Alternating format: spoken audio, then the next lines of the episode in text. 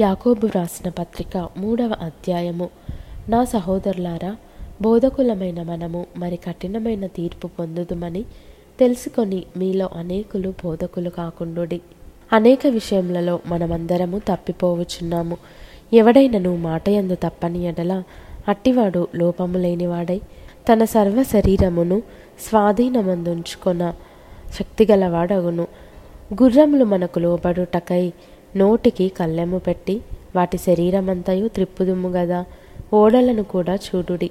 అవి ఎంతో గొప్పవై పెనుగాలికి కొట్టుకొని పోబడినను ఓడ నడుపువాని ఉద్దేశము చొప్పున మిక్కిలి చిన్నదగు చుక్కాని చేత త్రిప్పబడును. అలాగుననే నాలుక కూడా చిన్న అవయవమైనను బహుగా అదిరిపడును.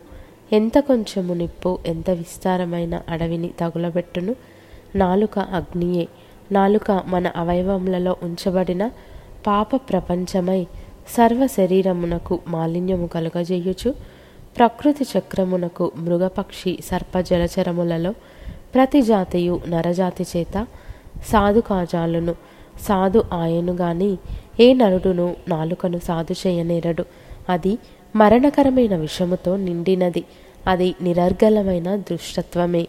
దీనితో తండ్రి అయిన ప్రభువును స్థుతింతుము దీనితోనే దేవుని పోలికగా పుట్టిన మనుష్యులను శపింతుము.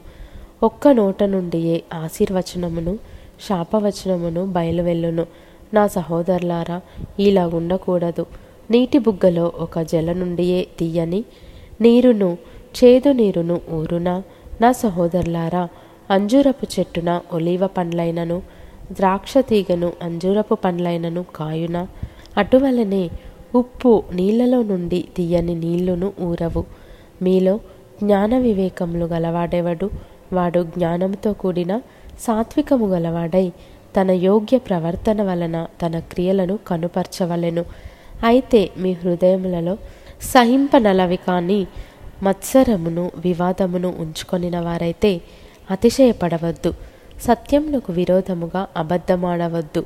ఈ జ్ఞానము పైనుండి దిగివచ్చినది కాక భూ సంబంధమైనదియు ప్రకృతి సంబంధమైనదియు దయ్యముల జ్ఞానము వంటిదియునై ఉన్నది.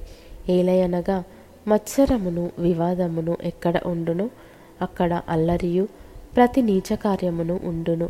అయితే పైనుండి వచ్చు జ్ఞానము మొట్టమొదట పవిత్రమైనది తరువాత సమాధానకరమైనది మృదువైనది సులభముగా లోబడునది. కనికరముతోనూ మంచి ఫలములతోనూ నిండుకొనినది. పక్షపాతమైనను వేషధారణ అయినను లేనిదియునై యున్నది.